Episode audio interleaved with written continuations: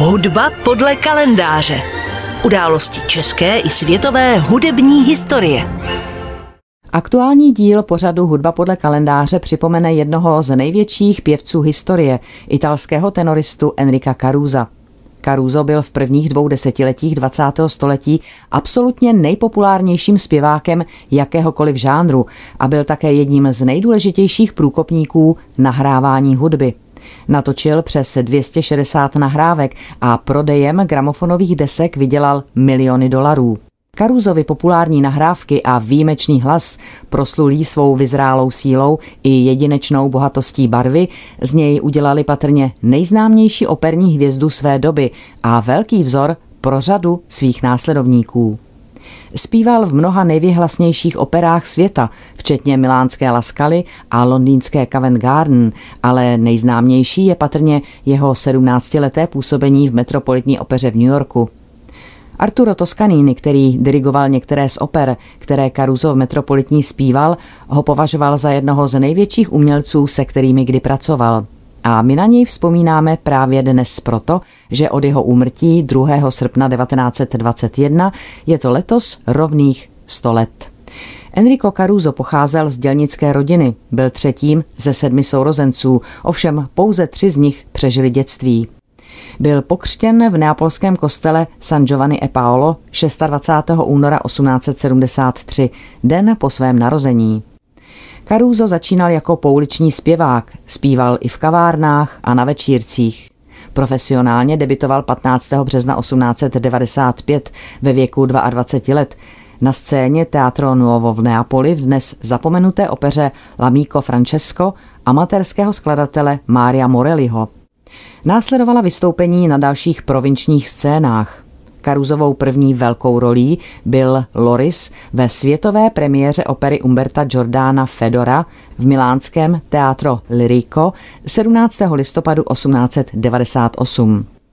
Jeho debit v milánské Laskale se konal 26. prosince 1900 a to v roli Rudolfa v Pučínyho Bohémě. Představení dirigoval Arturo Toscanini. Vrcholem Karuzovy kariéry i slávy bylo nepochybně působení v Metropolitní opeře v New Yorku, kde debitoval 23. listopadu 1903 jako vévoda z Mantovy v novém nastudování Verdiho Rigoleta. Vystupoval ovšem mimo jiné na řadě dalších prestižních pódií v londýnské královské opeře Covent Garden, Petrohradském Mariinském divadle či Teatro Colon v Buenos Aires.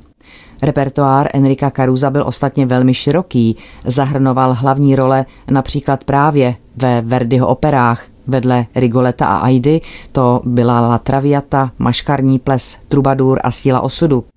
Dále pak zpíval role v Pučínyho Manon Lesko, Tosce, Madame Butterfly a Děvčeti ze západu, v Maskáního sedláku Kavalírovi, v Leonkavalových komediantech a Bohémě, Bezetově Carmen a Lovcích Perel, Donizettiho Luči z Lamrmúru, Nápoj lásky a favoritce, v Číleově Adrianě Lecouvreur, tu zpíval ve světové premiéře v Miláně 6. listopadu 1902, také ve Faustovi Charlesa Gunoda, v Masnetově Manon, ze které bude následující ukázka, v Meyerbeerových Igenotech, Afričance a prorokovi, ale v jeho židovce, Sensánsově, Samsonovi a Dalile, v Mozartově Donu Giovannim či ve Wagnerově Lohengrínovi. Jeho repertoár dále čítal přes 500 písní, včetně těch tradičních italských lidovek a populárních písní té doby. 10. prosince 1910 se v New Yorkské metropolitní opeře konala jedna z nejslavnějších premiér své doby, a to Pucciniho Děvčete ze západu, vzniklé na objednávku právě pro Met. Dirigentem byl Arturo Toscanini a vedle Caruza jako Dicka Johnsona se v hlavní ženské roli Miní zaskvěla česká sopranistka a světová hvězda Emma Destinová, která byla o pět let a jeden den mladší než Caruso. Takovou premiéru New York předtím snad ještě nezažil. Na černém trhu se vstupenky prodávaly za více než 100 dolarů za kus, což v dnešní měně představuje přibližně 2000 dolarů. Oba pěvci, Caruso a Destinová, spolu často vystupovali jinde. Jednou z nejoblíbenějších Caruzových rolí byl Mario Cavaradosi v Pucciniho Tosce a právě Destinová byla pro něj v roli Florie Tosky nejlepší partnerkou, jak ostatně sám říkal. Když Caruso zemřel, napsala Emma Destinová, Nikdo ani za 500 let nezaujme jeho místo. Budou jiní pěvci, kteří budou okouzlovat, ale nikdy již nebude hlasu tak ojedinělého a tak bohatého barvou a krásou. Zajímavé a osobnost Karuza dokreslující jsou bez pochyby i postřehy, které napsal ve svém fejetonu v roce 1913 spisovatel, divadelní kritik, editor a ředitel Lessingova divadla v Berlíně Oskar Blumenthal. Vyjádřil se, že je to, cituji, zjev statného mužství. Černé oči blízkají duchem a bystrostí. Široká poctivá tvář září upřímností a důvěrou. V jeho úsměvu je cosi z neapolského uličnictví – v jeho přístupné bytosti není nic, co by poukazovalo na ješitnost nebo přetvářku. Tak si mě Caruso získal už na první pohled, jako celý svět.